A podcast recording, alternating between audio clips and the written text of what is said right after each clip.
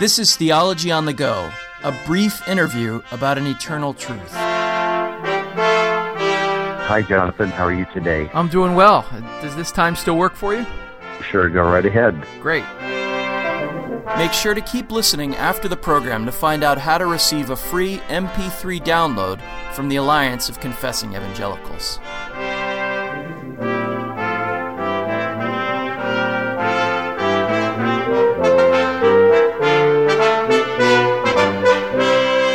Guest today is President and Professor of Church History at Westminster Theological Seminary in Glenside, Pennsylvania. He's the author of a number of books, including George Washington's Sacred Fire, Wall of Misconceptions. He co authored with David Hall a theological guide to Calvin's Institutes, Essays and Analysis. We welcome Dr. Peter Lillback today to talk with us about confessions and history. Thank you for joining us, Dr. Lillback. It's a great joy to be with you, sir. Well, I wanted to begin by asking this from the vantage point of looking back over church history. What dangers do you see in in groups or churches that perhaps haven't been hemmed in by a confessional tradition? Well, as you can expect, every human enterprise has its blessings and its dangers if it's uh, within the orbit of scriptural teaching. And uh, first of all, we want to start off by saying the scriptures tell us that we are to uh, protect and defend the body of faith that's been entrusted to us. We can go right back to the book of Jude where it talks about that, faith that's been entrusted to the church. And with that in mind, there have been some who've said, you know, we really don't need any other creed than the Bible because, after all, the Bible is the deposit of God's revelation and truth, and that should be sufficient. The only difficulty, though, is that that claim has been used by people who've attacked the very heart of the gospel time and time again. In fact, we find it in Satan himself when he was seeking to uh, overthrow the claim of Jesus as the Messiah, he appealed to the scriptures. And in doing so, he was mishandling them. And that has happened consistently throughout the ages. So, one of the great values of having a confessional tradition is that it is addressing the dangers that have been facing the church throughout its history, finding the best biblical answers that have been produced, and then putting them together in a succinct manner so that the church knows how to handle these questions when they come up again and again from one generation to the next. So, to put it very simply, we can say the great joy of the Church of the Lord Jesus Christ is that it has been taught by the Holy Spirit throughout all of its history, and that we are not the first ones to have to address the concerns of God's Word and, and the life of the Christian and his doctrinal position. And so we stand on the shoulders of giants. Our faith is uh, molded and modeled by those who have gone before us. and We benefit greatly by their thinking. And on those questions, that will keep on coming up again and again. We have a sure direction on how to handle them through the confessional heritage of the church. So, obviously, then, simply put, the confessions give us a clear place to stand when the heretical or dangerous misunderstanding of Scripture come against the church, as it will happen again and again. One of the criticisms, or or perhaps just questions raised um, throughout this discussion of confessions, has been um, a question about whether robust confessions constrain the reading of Scripture. So you've talked about how they protect us from error, but but can you give specific examples uh, in in history, or even just your general historical assessment of the role that confessions have played and the role that um, and and and whether or not a robust confession has in fact constrained uh, the reading of Scripture and and the a- advance in our understanding and preaching of the Word of God? Well, clearly, if we look at the, the long history of the church, when we go back to antiquity, we realize that very early on the debate began to circle around who exactly is Jesus Christ, and if he is divine, how do we explain monotheism? If he is distinct from the Father or one with the Father, and who is this Holy Spirit? Is he a person? Is he a power? Is he distinct from God or is he really part of God? Those great questions compelled the church to develop some of our classical language. And for those that are regular worshipers in a confessional church heritage, they say the Nicene Creed, which is shared by Christians from many denominations, Protestant, Catholic, Greek Orthodox, and beyond. But what happens here then is, as we move into the uh, medieval period and the Reformation period, there was the ability to say, well, we have addressed all the big questions, and this is all we need. We don't need to go any further. And so then the question began to emerge well, who is able to answer the next big question that comes along? Is the Pope, since he's the final authority, or is it a theologian? And so uh, it was possible to say, well, only a certain group of people can make a confession, and if these people don't make the confession, there can never be another legitimate confession. That's kind of the argument of what we can call the dogmatic creeds, the ancient church creeds regarding Trinity, uh, Trinitarian theology and Christology. They're saying we don't have the Eastern and Western churches as one. We never can have another, quote, ecumenical or universal creed. But there were problems in the West, obviously, and there were attempts to address questions. In fact, the issues of Calvinism actually came up in the medieval period. Not, not that we call them by the five points of Calvinism per se, but at the uh, Synod of Orange, there was actually discussion about election and predestination and the extent of the atonement. They were trying to, and they put together a creed. The question is, how valid is that? How broadly is it used? And that had never been addressed before. And of course, the Synod of Dort, once the Reformation comes, will address that in a far more final way. So, one of the problems with all the creeds is what makes them legitimate? Who alone can establish them, or can there be regional creeds, or can there be denominational creeds? That's a foundational question that the church has to wrestle with, with every generation. Who speaks for us? And so when the Protestant Reformation came on the scene, we think now the early Lutheran teaching, uh, they had the Augsburg Confession was very important early on when they were being challenged uh, by the Roman Catholic leadership in church and state to say, what do you believe? We want to see it. And so under Philip Melanchthon, guided by Luther's teaching, the first official Protestant creed was given and it was arguably able to be said, these are not the teachings of our ancient creeds. You cannot hold these views. And the claim was, no, we can hold these views precisely because they are found in Scripture. One of the principles of the Reformation is we are not grounding it simply in the tradition of the church or the magisterial office of the Pope, but it will be grounded in God's Word, rightly interpreted, and that Word is going to be proclaimed boldly by churches that are going to be molded by biblical authority.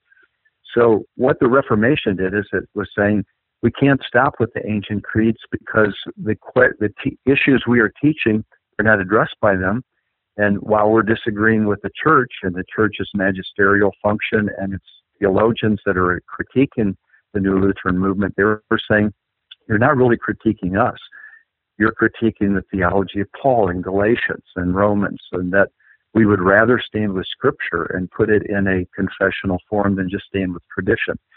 So at that moment, we can see that creeds do not answer every question, and it brings us to the source of, well, where does theology come from?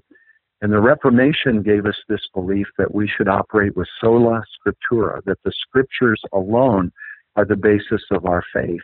And if we hold that view, then, then you can see that it's always possible if the scriptures are the primary authority and the creeds and confessions and catechisms are subordinate authority, that there could be new biblical teaching that had not yet been officially declared and stated in confessional form, which means that every confession, while it is a great guide and it should be a great summary, it may not have addressed all that the church needs to clarify and resolve because new issues come up, new heresies arise, and the source of answering them is not just church tradition, but also the Bible. So we can see that the confessions can hold us back, they can restrain us, they can correct us, but they can also take the place of Scripture, and that we must never do. In my tradition, as a Presbyterian, we call the confessions our subordinate standards. They're subordinate to Scripture which means while we hold them with deep conviction and great respect,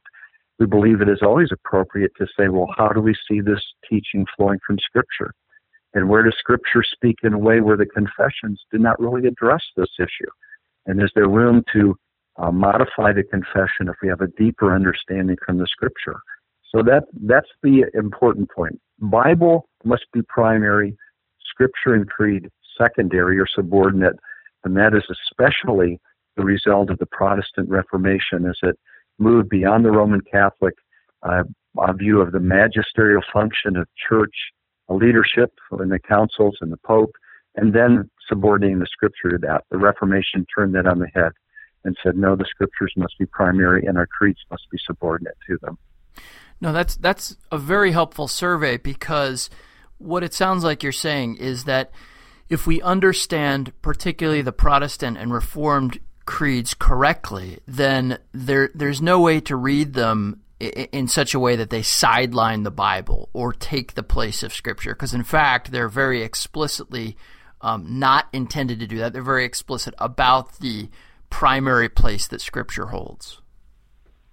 Yeah, there's an interesting debate that comes up in confessionalism. It's uh, to use a couple Latin words. It's uh, a quia subscription or a quatenus subscription. Now, assuming that most of us have forgotten a little Latin we learned, and I'll translate those. Uh, do we hold the confession because they're scriptural, or do we hold our confessions as far as they are scriptural? And one of the great debates that has occurred in confessionalism is to say, no, we now hold this because they are scriptural. This is what the scriptures teach. And when you take that position, that gives your creed a great deal of authority, but it also has the danger of, which we were addressing in the previous discussion, of locking you into that view and saying, if you move from this, you're moving from Scripture. And I think a wiser position has been we don't hold this because it's scripture. We hold it as far as it is scriptural. So we're always looking to say, what does the scripture really teach? Is it possible that in the blistering heat of theological controversy, positions were taken that reflect the scripture, but maybe they were hardened or they were too contextual and they really are not timeless. They meant something really important then, but they need to be reinterpreted in light of the one source that doesn't change, which is the scriptures themselves, as we see them now as the Holy Spirit's guiding us. And now, with that movement, you have freedom, but you see there's still the danger. A liberal, an unbeliever can say we need to abandon all the restrictions of confession because our modern culture has given us a whole new insight into everything. So there is no final perfect way of handling these questions. But we must understand the dynamics that are at work when we subscribe to a confession and how we use them in the context which we are working in. And that's part of then, uh, in, again, in my tradition, is part of what we call the Book of Church Order, where you're basically saying, well, what does your subscription mean? How do you deal with someone who might take a view that's not consistent with that? Is it acceptable? Can there be an exception? If you have an exception, are you allowed to teach it, or must you basically say, I, I hold an exception, but I will not teach it because I'm inconsistent with the group that I'm in. These are all the necessary byproducts, and I would put that all under that wonderful text of Paul in 1 Corinthians 14:40, where he says, "Do all things decently and good order." In other words, we should have an orderly procedure whereby we deal with our confessions and how we hold them and how we commit to them and how we uh, critique them and how we also might find an exception if our conscience mandates it in light of our understanding of Scripture. So this is a, a whole area of studies of which we could call symbolics, the science of confessions and its uh, pastoral application to the church. Well, one of the comments you made there leads right into my next question, which is this: many denominations and churches, um, and and I'm particularly thinking of the uh, context here in the United States, but it's it's really not just at all limited to here. They started off with a robust confession, but then left it behind. And you mentioned some of the reasons for this, recontextualizing and uh, and, and, trying to, to keep up with what they see as current trends in, in modern thinking. But but in, in your estimation, as you look back historically, are there common denominators in, in those kinds of declensions? Well, I think one of the great dangers uh, in all areas of higher study, and let's be honest, theology is an academic discipline, although it ought to be a lot more than that. It is an educated discipline, and Paul warned us long ago that knowledge puffs up. And uh, he, he, what he is saying is, is that as we become erudite, as we become scholarly, as we become learned, as we are able to command the sources and the original languages and history of the church, there almost becomes the temptation to say, well, you know, it's really my judgment that's the authority and not the judgment of even the scriptures. And so when we use the word liberalism, uh, we are taking word that generally is very positive. You know, when you're a pastor and you pass the offering plate, you hope you have a lot of liberals out there who give with liberality and fill it up with joy. but liberalism, in this sense, is we're cutting ourselves off from the authority and placing it all under our own autonomy, our own judgment. And this is what happens always in the source of uh, knowledge from generation to generation, sometimes in the lifetime of the scholar, which is saying, well, maybe I know better than those who've gone before me. Maybe I'm not really bound by what others are. And even the question that goes back to the garden, did God really say that? You know, we begin to question things that we hold. Those internal uh, doubts, the epistemological questions of, well, who is the really the source of knowing? Is it me and my reason? Is it me and my experience? Is it the wisdom of the past? Those are the kind of things that we really have to take uh, seriously. And that's why Paul will say in Acts chapter 20 keep watch over the flock and over yourselves, because out of your own midst will come forth wolves that will seek to destroy the flock. And so sometimes the greatest danger to the church is actually those that are in the care of the, uh, uh, of the church, or the church is entrusted to their care, and that's the pastors and elders of the church. And it begins with those internal doubts, those reconsiderations. And so, one of the wise things that churches have done, and when they do have confessional standards and vows that are taken, one of the vows has been if you find yourself taking a position that's inconsistent with what sometimes has been called the vitals of the system of doctrine or the uh, essential doctrines of the faith, that you will, of your own initiative, report this to your presbytery or your, let's say, your overseeing body so that it might be evaluated. I think that's now moving not only from the danger of pride moving dangerously toward arrogance potentially, but also uh, moving in the direction of what we call accountability, which is I want to, with real humility, raise this question among those to whom I am accountable that will review my position. And then the, the position historically that is honorable and appropriate is if there's a point where you say, I just don't hold this, I don't think it's biblical, or I disagree with it, and the church says, no, this is a foundational doctrine that we must hold, then that person should have the integrity rather than causing a division, which ultimately is what the word heresy means in the original language, is one who divides. Instead of dividing the body, that person will freely say, you know, it is best for me, for the respect for the body, to say, I, I am not a, uh, able to subordinate my conscience or my teaching to the teaching of this community or this confession and I ask that you will allow me to move beyond it to a place where I can serve in good conscience. Now, sadly, a lot of people won't do that. Instead, what they choose to do is to attack the confession that they're part of and cause problems. Now, that raises another issue. Is it ever right to seek an amending of your confession? And that's another whole issue. And how do you go about it? And so there are, are situations where confessions have been amended and maybe for the better. But that's that's a problem. So there's no easy answer to these more complicated questions. And the, I think the beginning point always begins with integrity and accountability. I've come to this, and if it's because I don't believe the Bible anymore and I want to leave, well then you shouldn't amend your confession. You should leave.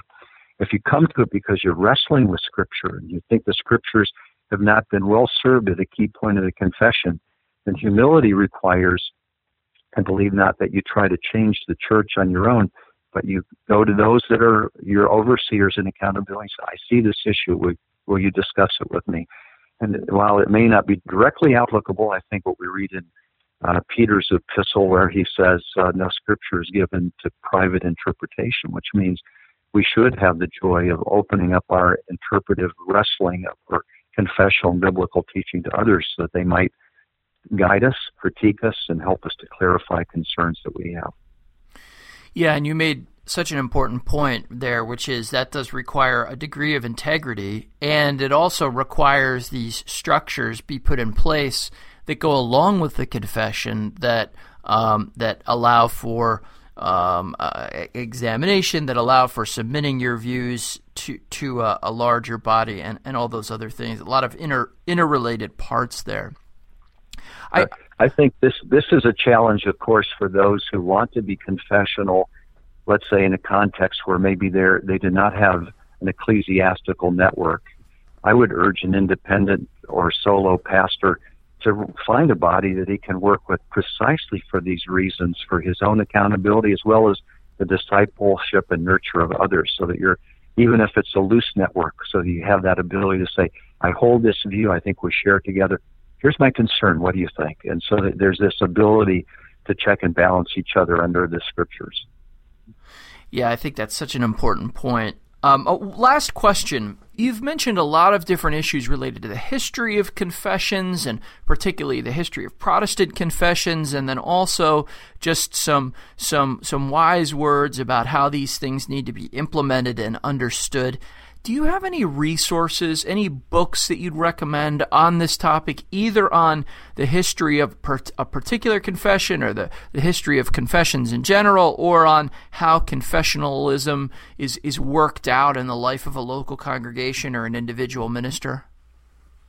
Well, there are many things that we can have here uh, a very popular book that maybe a number of folks have already encountered through uh, Dr. Trueman here at Westminster is called The Creedal Imperative. This makes the case why we should take creeds very, very seriously in our lives. That would be a good introductory uh, work.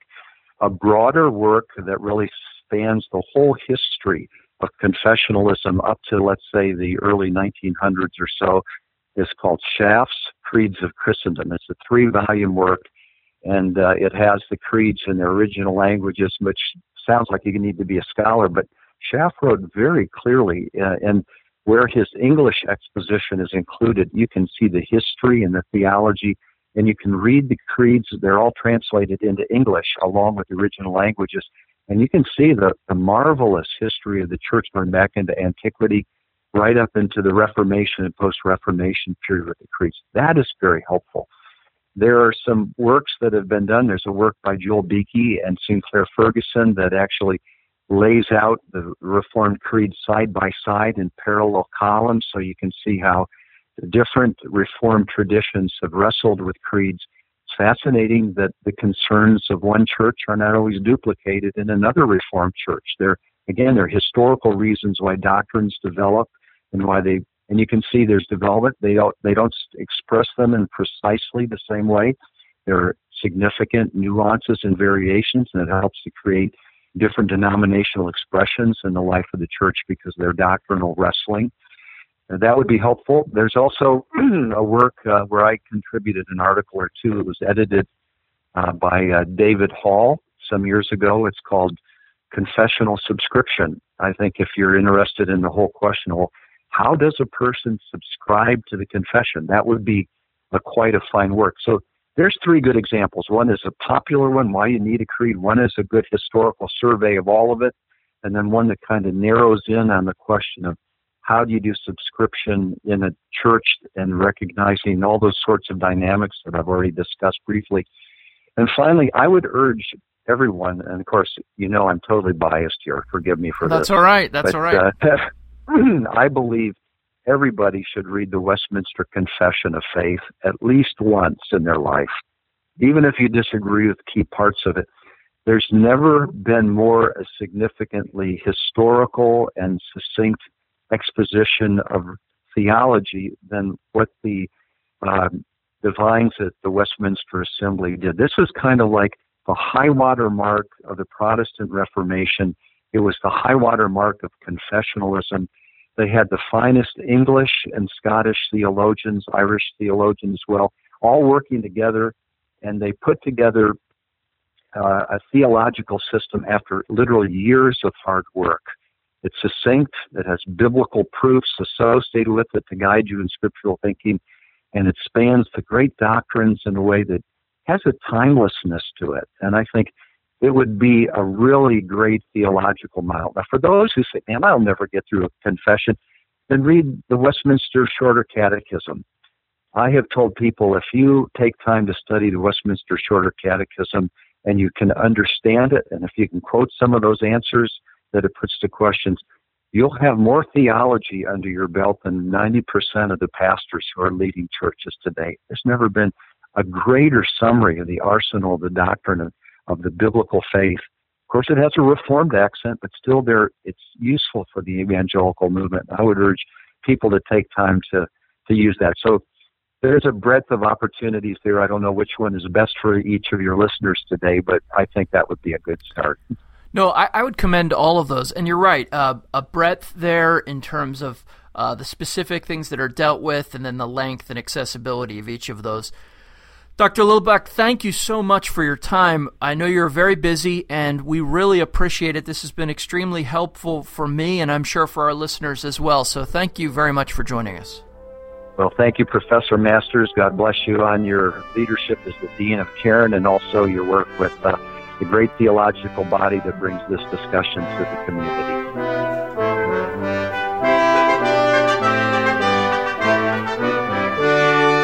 You've been listening to Theology on the Go, a podcast of placefortruth.org. Place for Truth wishes to be thoughtful and accessible and is based on the conviction that the gains of the Protestant Reformation retain their potency and ought to be maintained for the health of Christ's Church. Just for listening, we'd like to equip you with free resources. Visit placefortruth.org to find a link to those resources. And listen next time to Theology on the Go, a brief interview about an eternal truth.